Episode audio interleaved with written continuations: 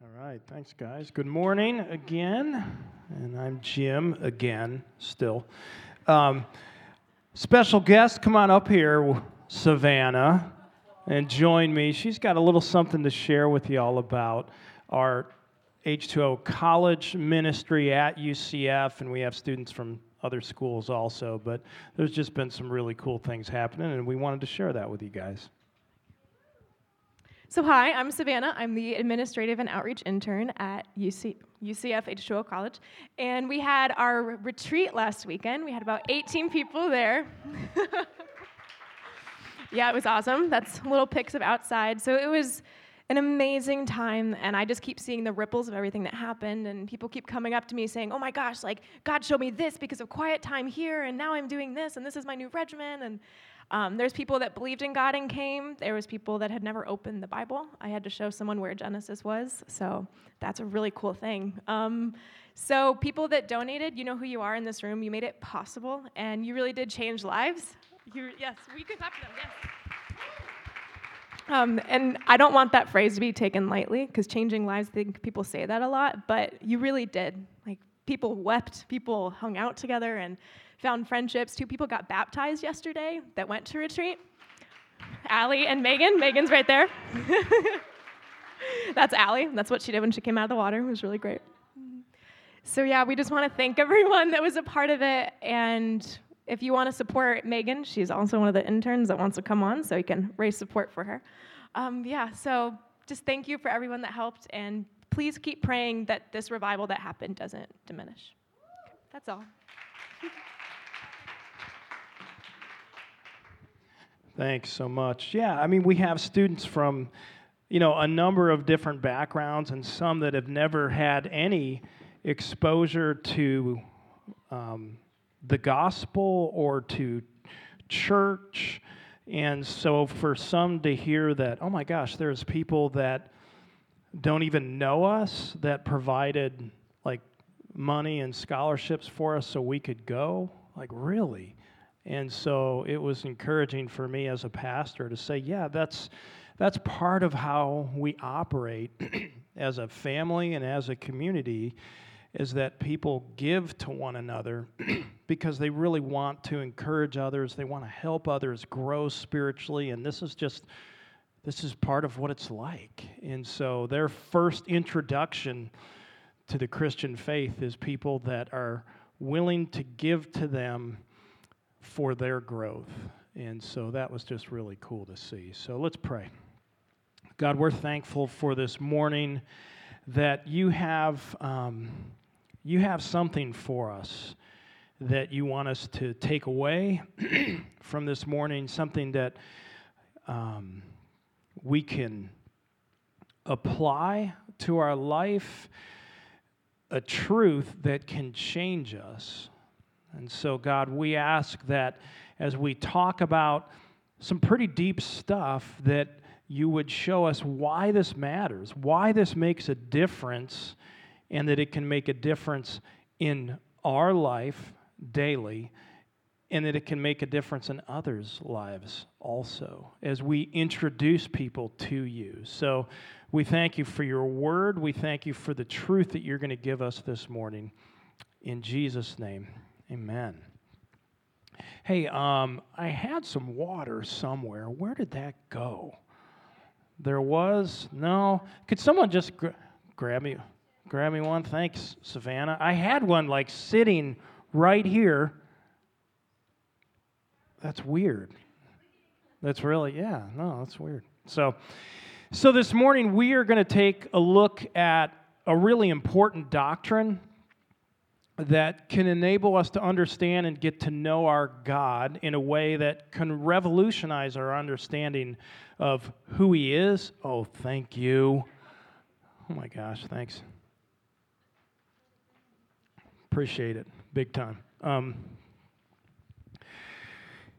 and this this doctrine, just understanding it, can revolutionize our um, concept our understanding and relationship with God, um, understanding who He is, how He operates, and how we can relate to Him. Okay, now this doctrine is the Trinity, okay?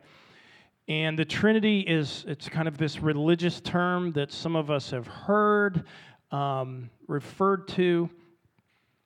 One of the things about this doctrine is that it clearly separates the God that Jesus talked about from other gods that were on the market at the time and still are, other ones that are kind of making their presence known.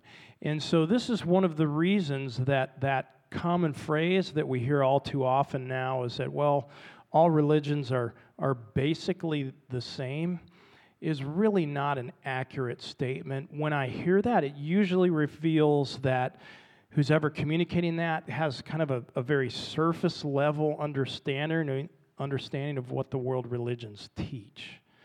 And so um, there's a, a, poem that I, that I love. Um, it's kind of this uh, like exposure with irony and inconsistency and the hypocrisy of kind of modern, postmodern thought. And um, it's brilliant, written by a guy named Steve Turner. And it's called, the title is Creed. And he's talking about this concept that world religions are basically the same. And he says, We believe that all religions are basically the same at least the one that we read about was. So often that statement comes from someone that has really only read maybe one. He said, They all believe in love and goodness. They only differ on matters of creation, sin, heaven, hell, God, and salvation. Which really means that they're very, very different. Okay?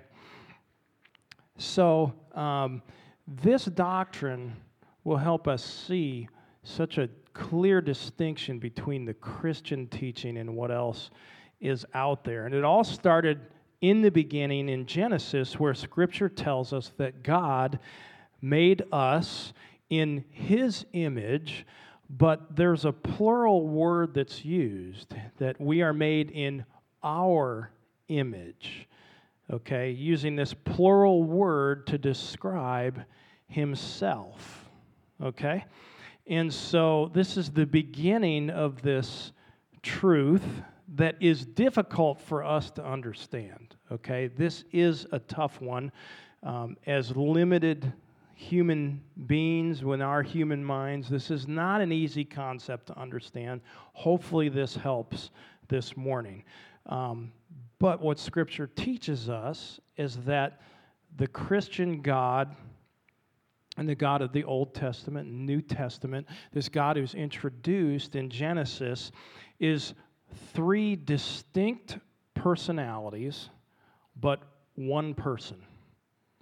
So, three distinct people, and also being one person. And that's tough to kind of get our you know, our heads wrapped around that. So we're going to try to talk a, a, little bit this morning about, well, how do we, um, how do we observe this? How does this God operate? How does this work? And fortunately, we have our own experience, which can attest to this, but we also have Scripture, and Scripture is real clear on this. So, the first and most obvious, if you're taking notes, is God has given us a physical representation of himself in the revelation and person of Jesus. Okay? When it comes to some of the other world religions, there is a lot of, um, gosh, there's a lot of theory.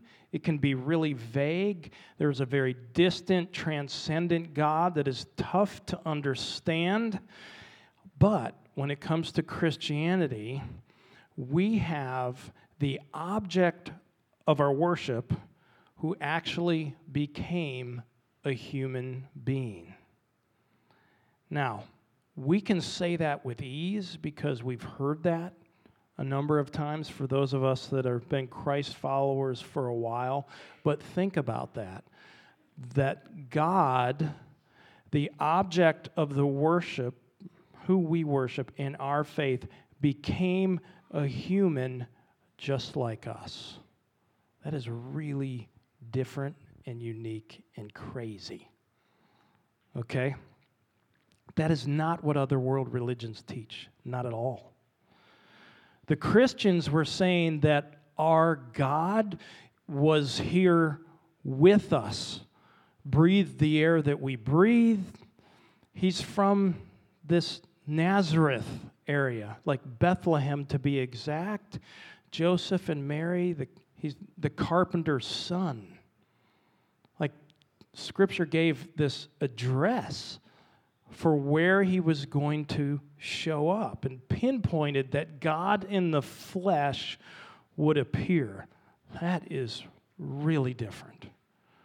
Really different. And so, first chapter of Hebrews says this Hebrews 1 In the past, God spoke to our ancestors through the prophets at many times and in various ways. But in these last days, he has spoken to us by his Son, whom he appointed heir of all things, and through whom also he made the universe. The Son is the radiance of God's glory and the exact representation of his being, sustain all, sustaining all things by his powerful word. After he had provided purification for sins, he sat down at the right hand of the majesty in heaven. So he became as much superior to the angels as the name he has inherited is superior to theirs. So scripture is telling us that Jesus is the creator. Okay? If you want to see God, look at Jesus, the exact representation of God. Jesus was saying the same thing to his disciples, and they didn't really get that. That was hard for them to pick up on, also. There's one instance where in, uh, in Scripture, um, Jesus is talking to his disciples, and Philip says this like, Lord, show us the Father. That will be enough for us. Okay? That'll be enough for us if you can just show us the Father. And Jesus probably, you know, um, maybe a little bit exasperated, says, Philip, I've been with you this entire time and you still don't know me? Anyone who has seen me has seen the Father. So, how can you ask this? Like, show us the Father.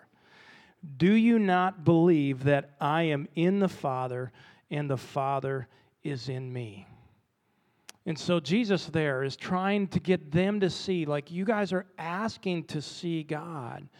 And I'm trying to tell you that everything I do, that I embody, I am God in the flesh.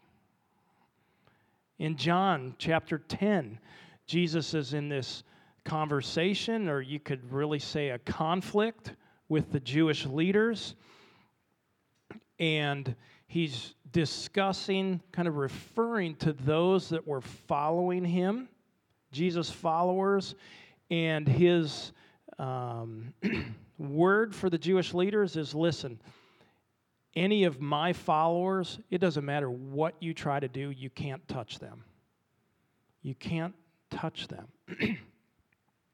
In verse 29, John 10 29, he says, My Father who has given them, and that's us right there, that's us included in this verse, has given them to me is greater than all.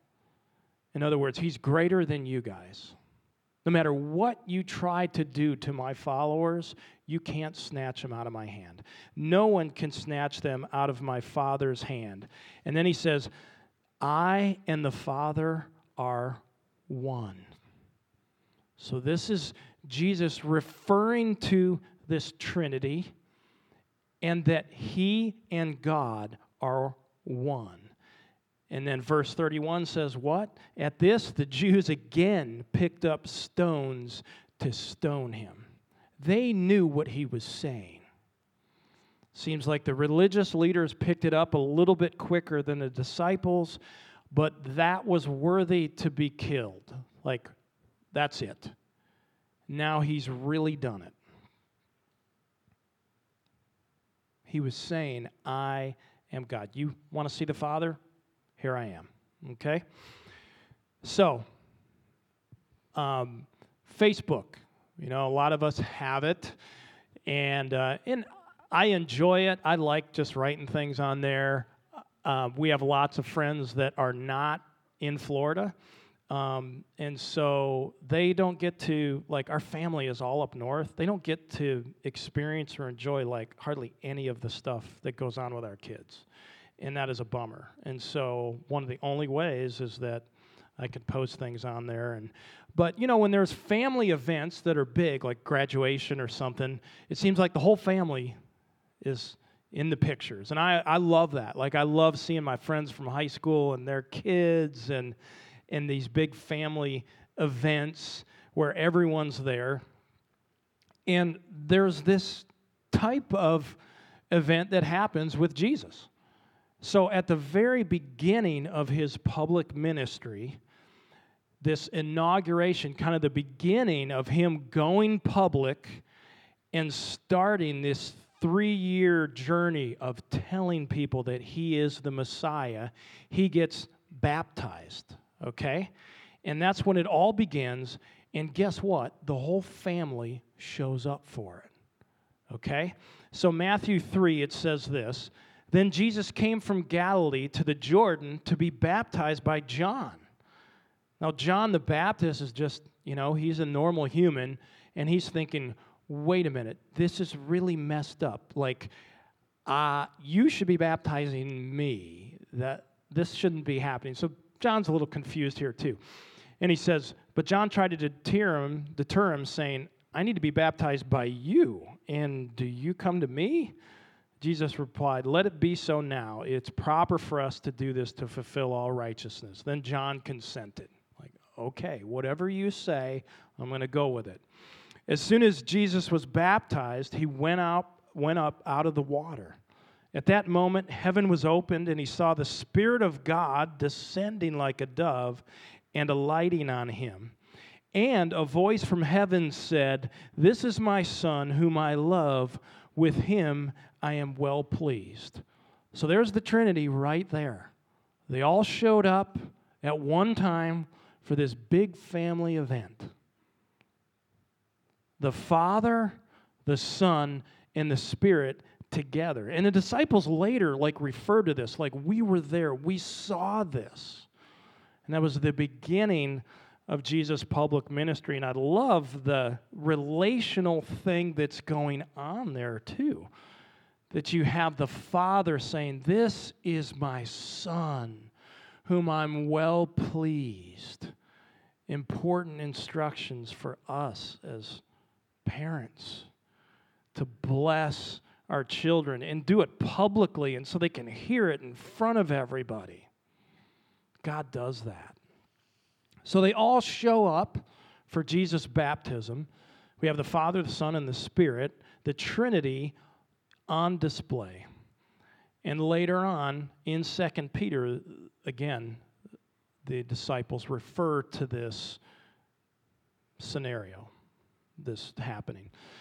So Jesus begins the public ministry, and from then on, he does things, and he's done a few things prior to that, but from then on, he starts doing things that are really only reserved for one person God. So he's making this Trinitarian God known to the masses. He gives credit to the Father and credit to the Son, or uh, sorry, credit to the Spirit over and over as he is following his Father's will. So now he starts doing all these things that are really only reserved for God. Jesus starts messing with the weather, and people notice that. He's healing people with no passage of time, like real quickly. And so it starts to spread that he has this power to do things that are not natural and it's not normal. He also starts forgiving people's sins for them. Made the Jewish leaders really upset that someone that they thought was just a human was forgiving sins because only God can do that. And to where Jesus would reply, Exactly. That's who I am. We see him never being distracted or moved or swayed by the mission. He doesn't sin. If we read through Scripture, nobody looks good. Like every person in Scripture looks like a frail human. There's only one that comes out smelling like a rose it's Jesus. That's it. The rest make just bumbling errors over and over. Jesus was doing these things where he knew the future. He knew the past. He would talk about those events. He would describe events that he wasn't present for. And someone would interact with him and think, he doesn't even know me, and he just told me about my life and my past. And I haven't told anybody these things. He would know what's on someone's heart or mind prior to them sharing that. And he was just 100% sold out to his Father's will. So now we get to see God incarnate, the incarnation of God walking the earth. That's us just seeing God in the flesh. The thing that's really like deeply profound about this is that he is also living a human life. Like our lives, experiencing temptation, hurt, pain, emotions, loneliness, betrayal, people lying about him, injustice. So we have a God who has walked in our shoes times a thousand. Is there any other faith or world religion that teaches that? No, not even close. No. In Christianity, we have a God who fully relates to us. It's an incredible truth. So we have the Father that was setting times and dates. We have the Son and the Spirit being present and in on all of it. We have the Son living out in human flesh in front of us, and the Holy Spirit giving Jesus and then later on, us the energy and power to live for the Father. It's an incredible dynamic that is starting to happen. One of my favorite like Christian apologists, Ravi Zacharias, said this really eloquently. Only in the Trinity is there unity and diversity in this community. So, in the community of the Trinity, we see unity and diversity expressed. It's quite the team of Avengers, okay? They were independent, yet dependent on one another, okay? It's a monumental doctrine. So it should come as no surprise that this doctrine is consistently attacked by objectors because of its implications. Here's the implications. If this is true, Jesus was and is eternal. That means he is God. He's not just a human, not just a wise person or a good prophet or a good teacher, but he is something altogether different. That is controversial today if it's true, then we have to deal with the things that Jesus said also. And he said this I am the way, the truth, and the life. And nobody gets to the Father but through me. That's it. He did not say there are many ways to God. I am just one way. So Jesus was exclusive and, I mean, he came across like that was offensive even back then. It's offensive now. Nobody, I mean, none of us like the guy who's like, I have all the answers. We don't like those people, do we? You know, I mean, we hear someone who speaks like that, it's like, who do you think you are? God? And in this case, Jesus would reply, Yes. Yes, that's exactly. And because of that authority, I am telling you, I am the way. Man, that was offensive. That was really offensive to those Jewish leaders, where Jesus is saying, What you guys have been telling people is way off. Salvation isn't found by following all the religious laws that you're talking about. In fact, salvation is found through following me. That is offensive. And I think in today's culture, it is really easy to kind of ignore these tough things that Jesus said and only look at some of the others and say, yeah, he's just a good teacher. But we have to include everything. He said some really narrow things.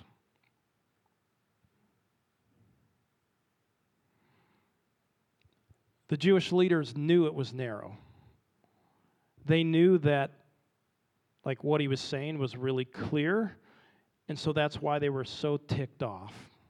At one point, you know, the, the, what they were kind of spouting back to him, it was like, who do you think you are? Like, you, you're not even 30 years old, and you're telling us what we should believe. So he's got, you know, senior elders in the in the religious community. And here's someone that they say at that point, you're not even 30 and you're telling us what everything is about. You're telling us that salvation is through you. And they go on to say, So are you saying that you're better and you're more authoritative than like Abraham, who's our father in the faith? And then Jesus, like, he takes that opportunity and he says, That's exactly what I'm saying.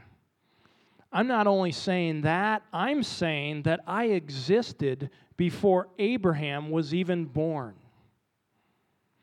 In fact, your father Abraham longed to see my arrival.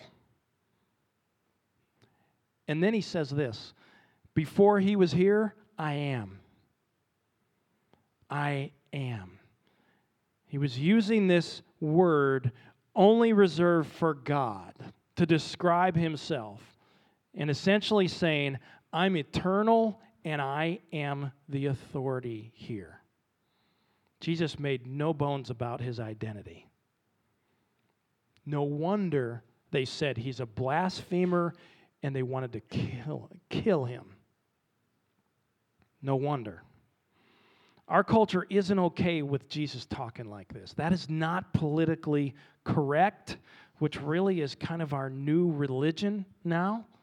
Like, if you're politically correct and you hold all these certain um, kind of perspectives on things, you could be considered a good person.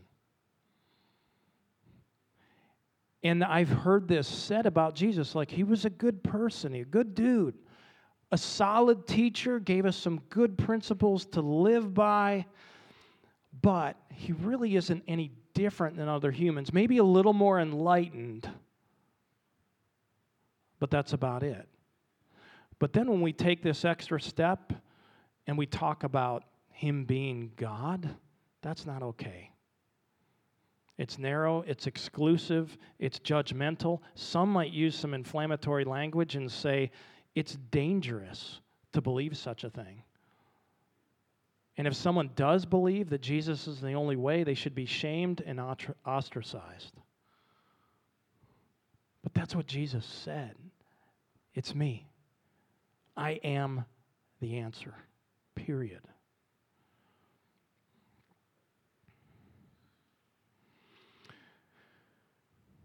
The last thing we're going to discuss this morning um, in regard to the Trinity is how the Son, the Father, and the Spirit, how they submit to one another. Like they outdo one another in honoring one another. And so we see this prior to Jesus' death in the Garden of Gethsemane just before Jesus' crucifixion, he knows his fate. He knows that he is there, he's here to die for our sin, to pay our death penalty that you and me owe. The word says, the wages of sin is death. What's a wage? Something you earned. We have earned a death penalty. He knew that he was going to be paying that. But in his humanity says, "Hey dad, is there any other way that maybe we could pull this off?" And then he immediately submits to his father. He says, "But not my will here. Your will, may that be done." He still submits to his father in his greatest weakness his greatest time of weakness. So, this relational commitment to one another in this Trinity is striking. It's interesting, there's even a spot where Jesus, there's a question, and he says, Well, only the Father knows that. And I thought, wow, that's interesting. He's God, and yet it's kind of like, nope, he knows that. That's not, that's not my department or whatever. And so part of that, and theologians have some terms for this, but part of this was God in the flesh giving up his position at God's side and becoming a human being. The king of kings becoming a peasant for the good of his father's will and for the good of us, the peasants. And Jesus was fully on board with it. He's unified with the Holy Spirit and with his Father, his cohorts. I love that Jesus said, I gave my Father glory on earth by completing the work he gave me to do. So we see this relational God modeling for us how we are to operate in unity and diversity in our community. This models how we are to operate. We are the church, we are Christ's body, filled by the Spirit and following the Father's will. And so there's this relational submission to one another, just as we now submit to one another for the good of the bigger cause and the mission, where we love one another and we serve one another and we pray for one another. We submit to one another. God has modeled this for us. That's why this doctrine is so important.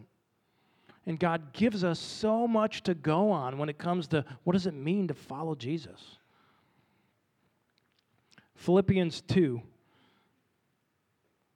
section probably a lot of us are familiar with Philippians 2, verses 8 through 11. And being found in appearance as a man, he humbled himself by becoming obedient to death, even death on a cross. Therefore, God exalted him to the highest place and gave him the name that is above every name, that at the name of Jesus every knee should bow in heaven and on earth and under the, earth and every tongue acknowledge that Jesus Christ is Lord to the glory of God the Father. Again, back to his baptism, Jesus honored his Father's wishes. And the Father saying, This is my Son whom I'm well pleased.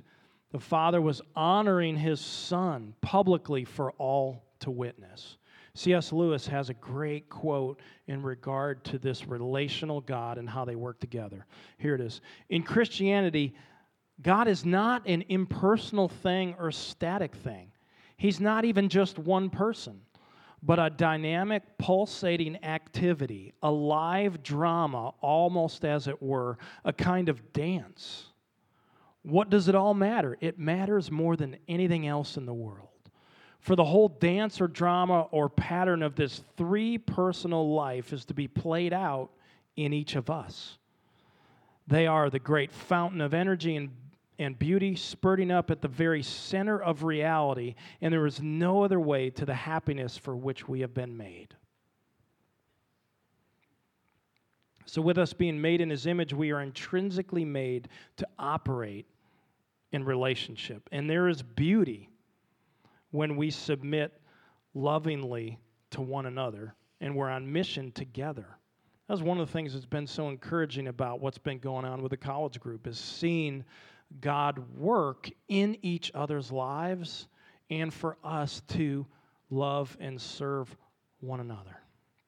Following Jesus, being filled with the Spirit, creates this internal desire for us to honor and serve one another, to turn selfishness, turn our hearts to selflessness.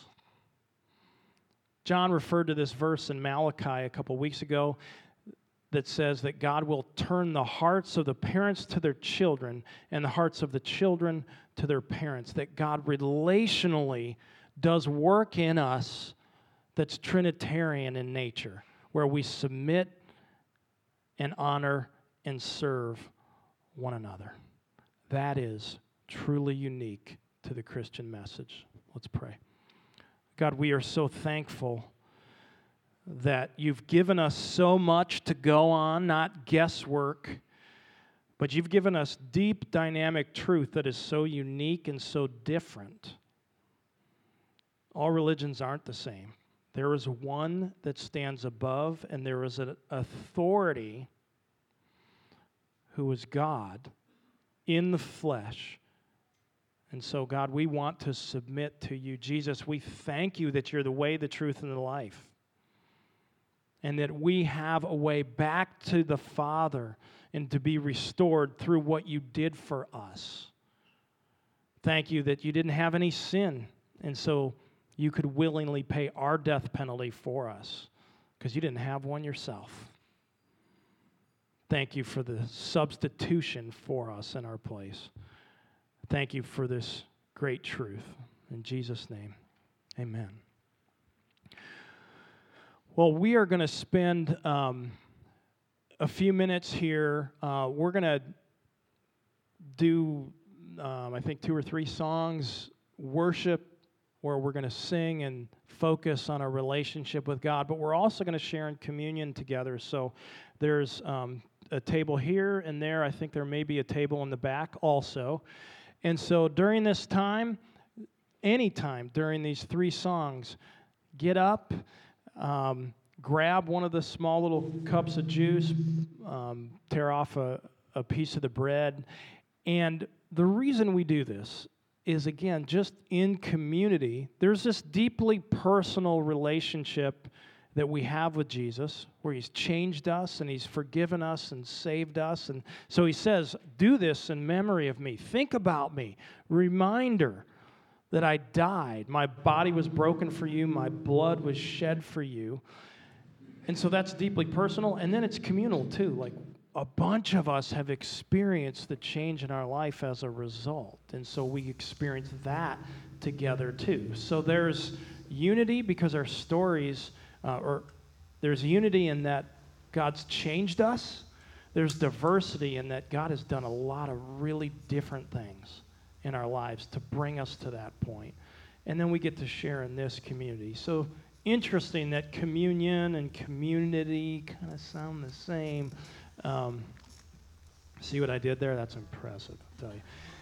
So God really um, wants us to engage in this. If you're not a Christian, if you're like, hey, I don't even know, then don't feel like you would need to take part. Sit back. We can talk more about communion, more importantly, like how and what does it mean to us as believers? And why do we do this? So, um, anyway, we'll do that as we worship together and focus on what Jesus did for us.